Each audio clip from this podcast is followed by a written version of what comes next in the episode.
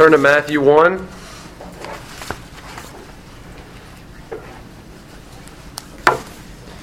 We are in the second week of our Advent series. For those that weren't with us last week, Advent means arrival or coming.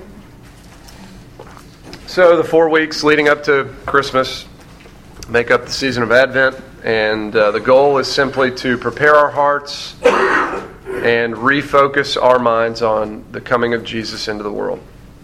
Uh, we'll start in Matthew 1, the end of Matthew 1, and jump around to different passages. Matthew chapter 1, starting in verse 18.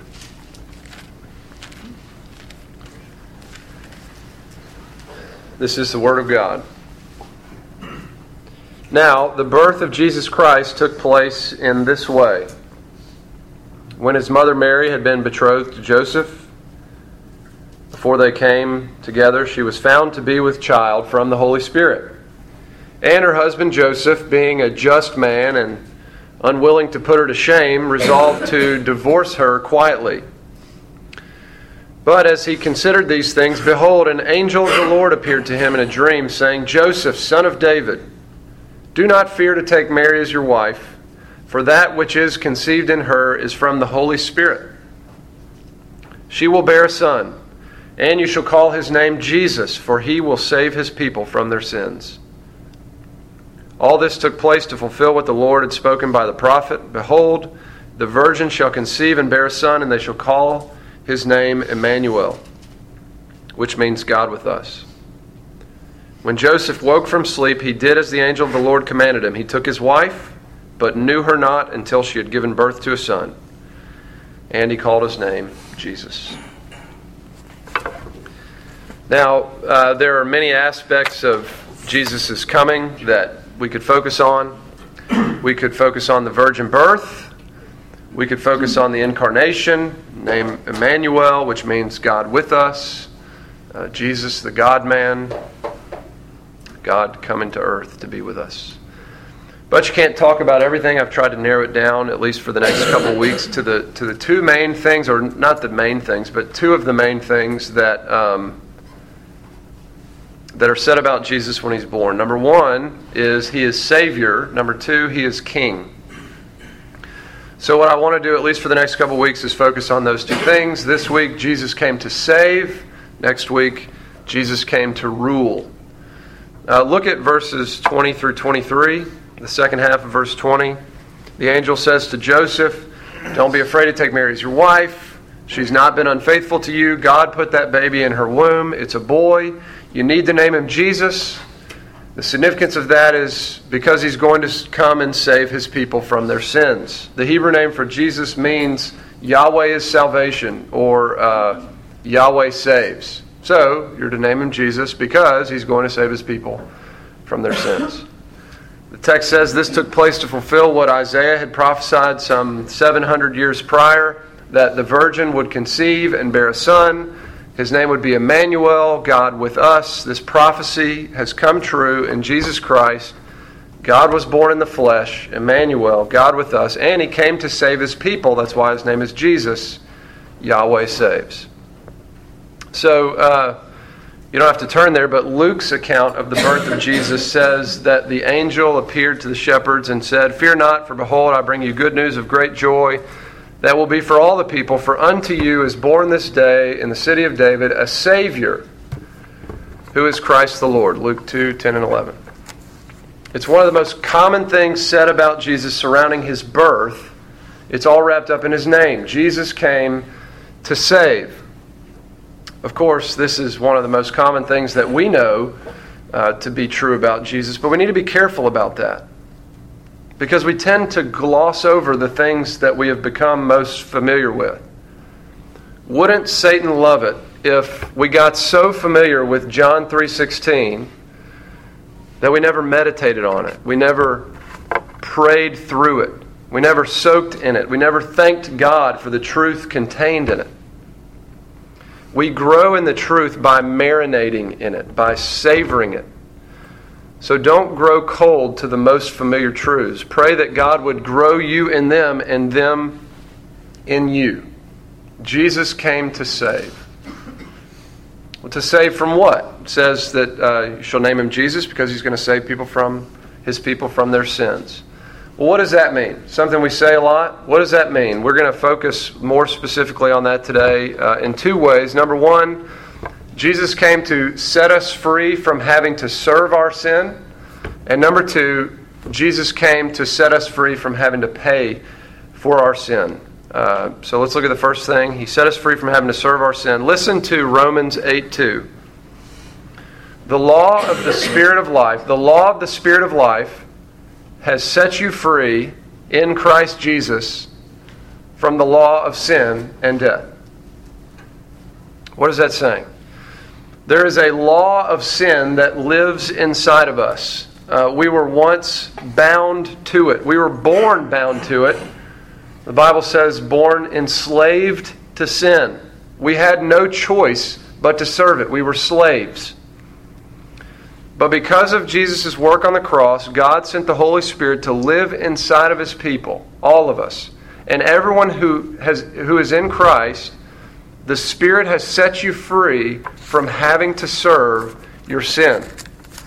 We still have sin that remains inside of us, but our sin no longer reigns over us. It still remains, but it no longer reigns. Jesus came to save us from our sin. And one of the things that means is you no longer have to serve your sin. So, are there certain sins in your life that seem to have conquered you from time to time? There are me, but they have not conquered you. Jesus has conquered them. The chains have been broken. The Spirit has set you free in Christ Jesus from the law of sin and death. You do not have to serve your sin. So, whatever it is, whether it's laziness or anger or bitterness or lust or discontent or selfishness or drunkenness or gossip or lying or stealing or cheating or love of riches in whatever way you tend to serve your sin, if you're in Christ, you no longer have to serve your sin. We are free to repent of our sins, to follow Christ in the newness of life. Now, we don't have the strength in and of ourselves to leave our sin behind. But God has not left us to ourselves. Jesus died to save us. The Spirit lives inside of us. You no longer have to serve your sin. Next, um, Jesus set us free from having to pay for our sins. Now, I have a question for you. What is the worst thing about having to pay for one's sins?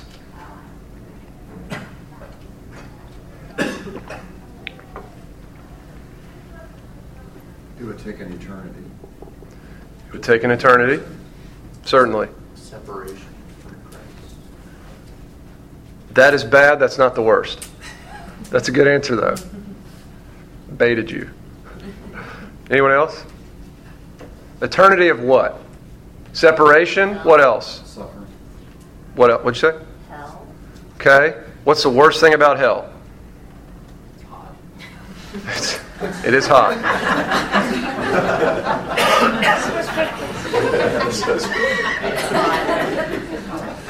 The, the worst thing the worst thing about hell um, the worst thing about hell is God. God's wrath is the worst thing that we've been saved from. Not only is hell being separated from God, um, it's, it is separation in the sense of not being in his family, but it's not being. People in hell would long to be separated. God is very active in hell, and his wrath is poured out on the condemned for all eternity. So, the worst thing about having to pay for one's sins is wrath.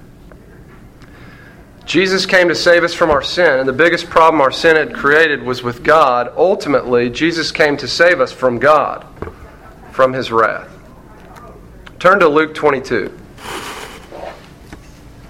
In Luke 22, we are within the last few hours of Jesus' life, just moments before he is arrested. I'll read Luke 22, 39 to 46. Uh, Luke 22, 39 through 46. Verses 39.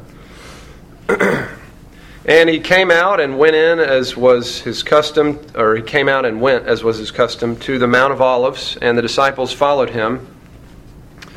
And when he came to the place, he said to them, Pray that you may not enter into temptation. And he withdrew from them in about a stone's throw and knelt down and prayed, saying, Father, if you are willing, remove this cup from me.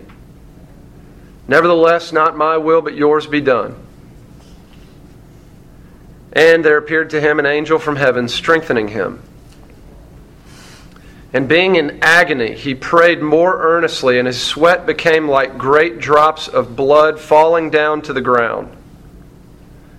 And when he rose from prayer, he came to the disciples and found them sleeping for sorrow. And he said to them, Why are you sleeping? Rise and pray that you may not enter into temptation.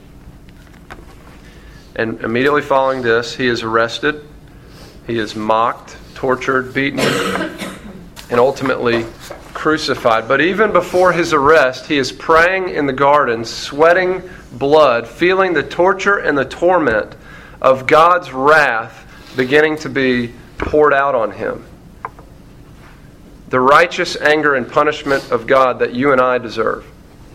The cup that you and I had a hand in filling the, per, the worst part of Jesus' death was not nails in his hands and in his feet. The worst part was not hanging on the cross with all of his weight on those wounds, nails and feet. It was not dying a slow, terrible death by asphyxiation. The worst part was drinking the cup of the wrath of God. Now, how do we know that this cup that Jesus is Jesus pleads with the Father to remove is the cup of his wrath? It actually does not say that in the passage. So turn to Jeremiah 25. Jeremiah is toward the end of the Old Testament, after Psalms, Proverbs, after Isaiah. Uh, it's one of the places that we find this image of the cup for God's wrath. Jeremiah 25 uh, verses 15 through 17.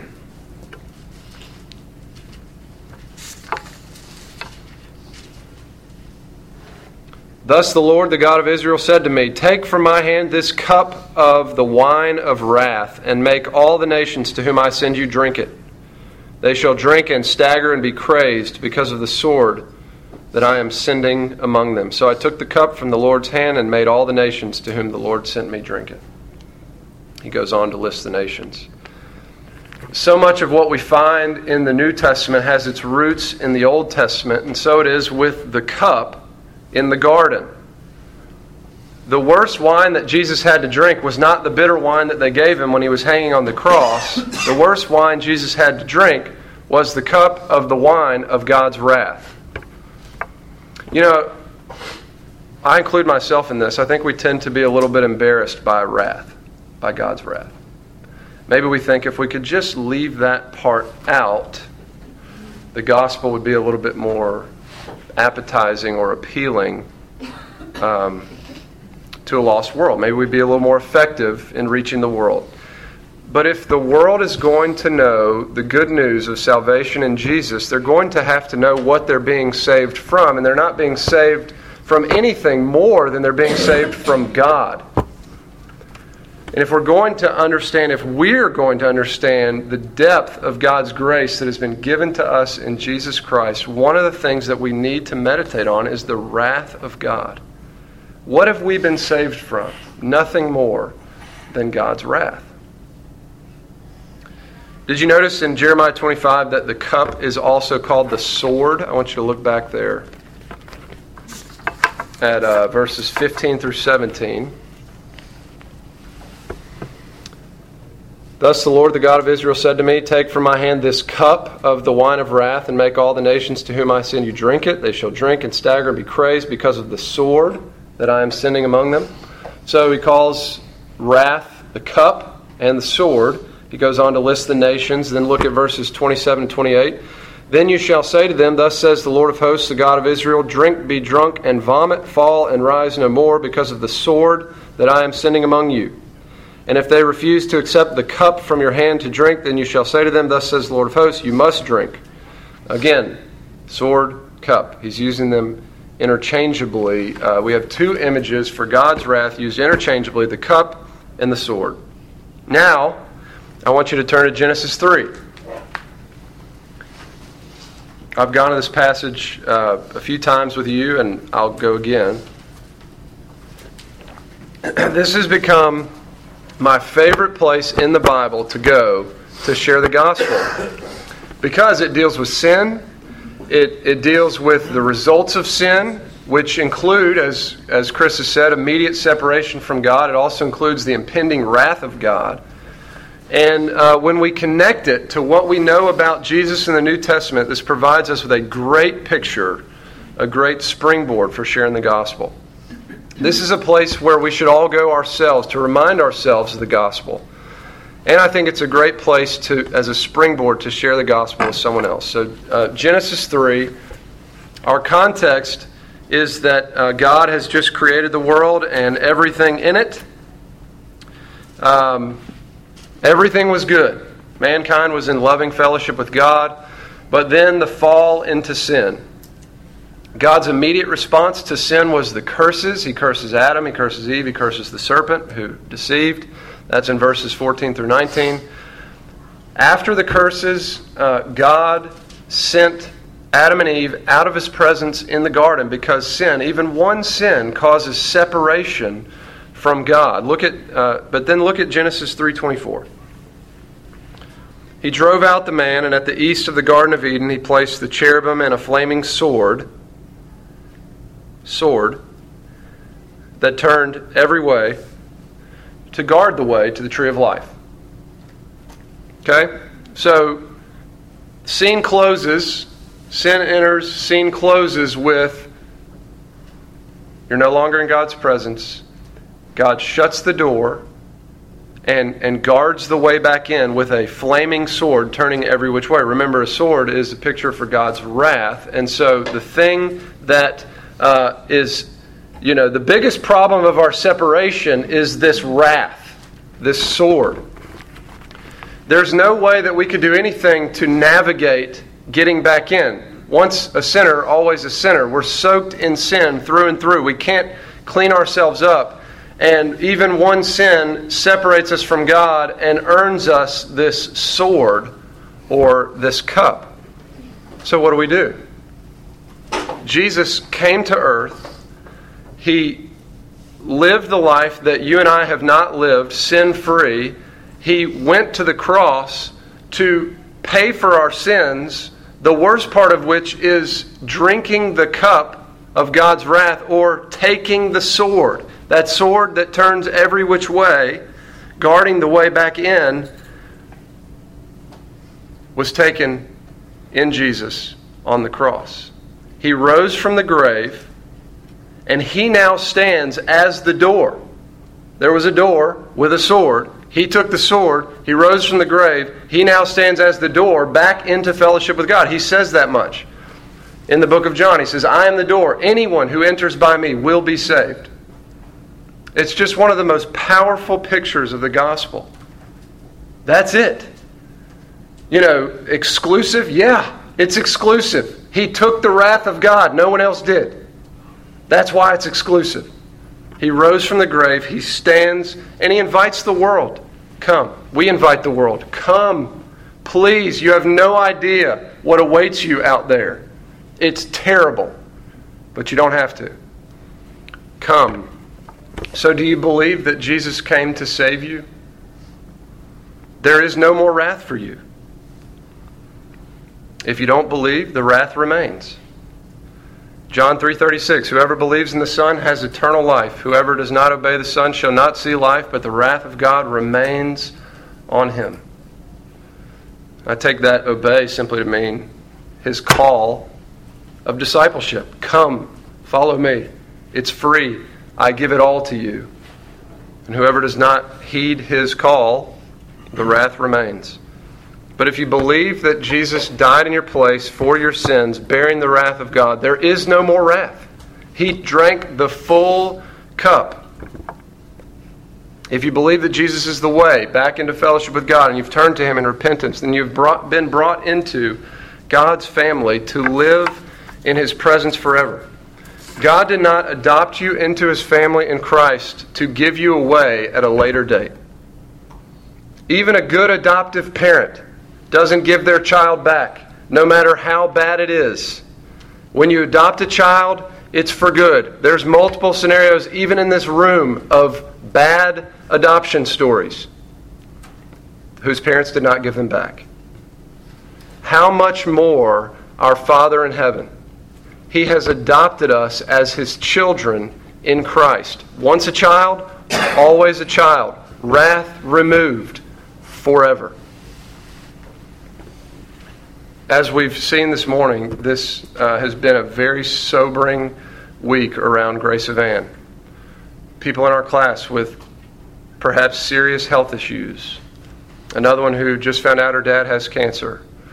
Uh, I've seen a marriage that is falling apart. This 20 year old young man who grew up in our church died suddenly. Another man who uh, suddenly lost his brother this week. Not to mention the terribly heavy things we've been praying for, like with the Gieselman family. I mean, it's a nightmare. So I've been thinking about these things this week, praying about these things some with a heavy heart, and then I'm working through the lesson for class today. Simple message Jesus came to save us from our sins. That was the message at the funeral. He came to save us from paying for our sins under the wrath of God. And I've been thinking about the passage in Colossians. If then you've been raised with Christ, seek the things that are above where Christ is. Set your mind on things that are above, not on things on earth, for you have died and your life is hidden with Christ in God. Of course, that's not saying that we don't think about these things. Of course, we think about these things. We think about the, the whatever the, the present thing is, and we should feel a responsibility to enter into others' suffering with them by loving them and praying for them. But the passage is at least calling us to, to view all of these things in light of eternity. Things are broken here. Sin has wrecked creation. God is restoring. He will fully and finally restore all that is broken and lost. When? I don't know. But our hope is not in the when, our hope is in the who. And look, we're all going to have to pass through sufferings in this life, and ultimately, we're all going to have to pass through death from this life in order to get to where things are put right. This is not our home. We're all going to suffer. We're all going to die. Some some of us are going to die much sooner than others. One of the things that this week has done for me is it's helped me to believe a little more fully, with a little more clarity. I think that's one of the things that suffering does. It, it, it just shows how cheap the things of this world are. Things are broken, but we have an unbreakable hope in Christ. He has saved us from the wrath of God. We will enjoy life with Him in God's family forever. Things will be put right, all things will be made new. Heaven and earth in His time. But listen, the sufferings are coming. They're going to be many more. They are. Some of them are going to be bad. But no matter how bad things get, we have to view these things in light of eternity. No matter how bad things get for me, I am a saved man. We will suffer for a short time compared to the time that we will spend in glory. I want you to turn to 2 Corinthians 4 and we will close there.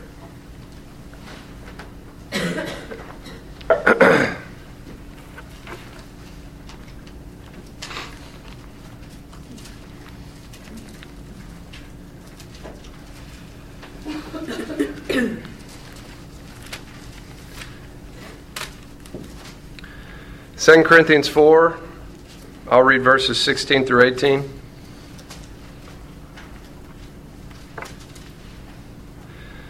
So we do not lose heart, though our outer self is wasting away, our inner self, our soul, is being renewed day by day.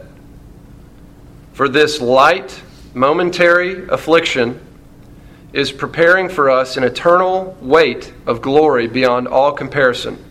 As we look not to the things that are seen, but to the things that are unseen. For the things that are seen are transient, but the things that are unseen are eternal.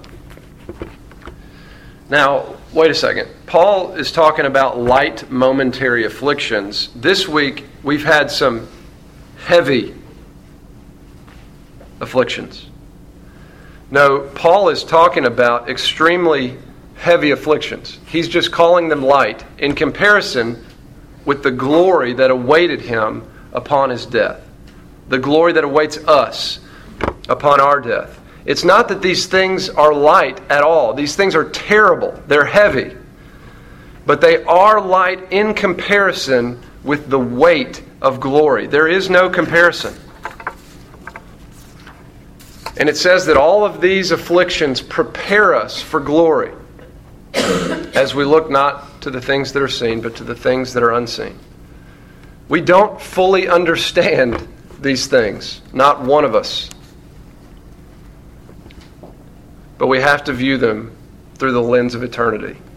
Jesus came to save us from our sins. That means we no longer have to serve our sins while we're still here. And ultimately, that means that He paid for our sins in full. It is finished. There is no more wrath for the believer. The cup was fully poured out. We're invited into God's presence, adopted into His family as His children forever. Let's pray.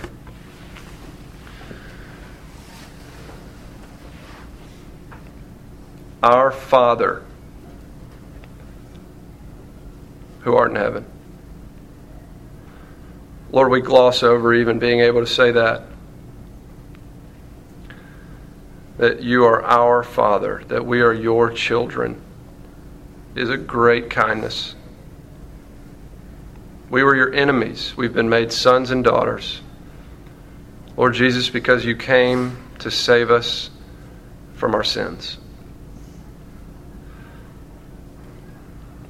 Lord, I know you're sovereign. I know none of this stuff has put you off the throne. I, I, speak for all of us when I say we don't understand your ways.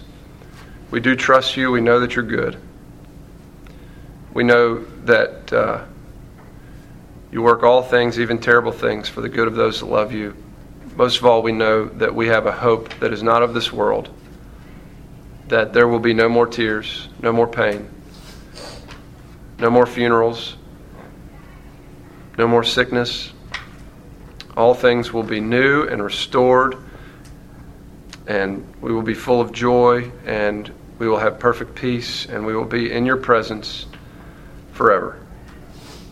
Until then, Lord, would you root us in the hope of the gospel? Would you strengthen our faith to endure the sufferings of this life? Would you enable us to surround those who are suffering, minister to them, Help us to be good at it. We're not good at it in and of ourselves.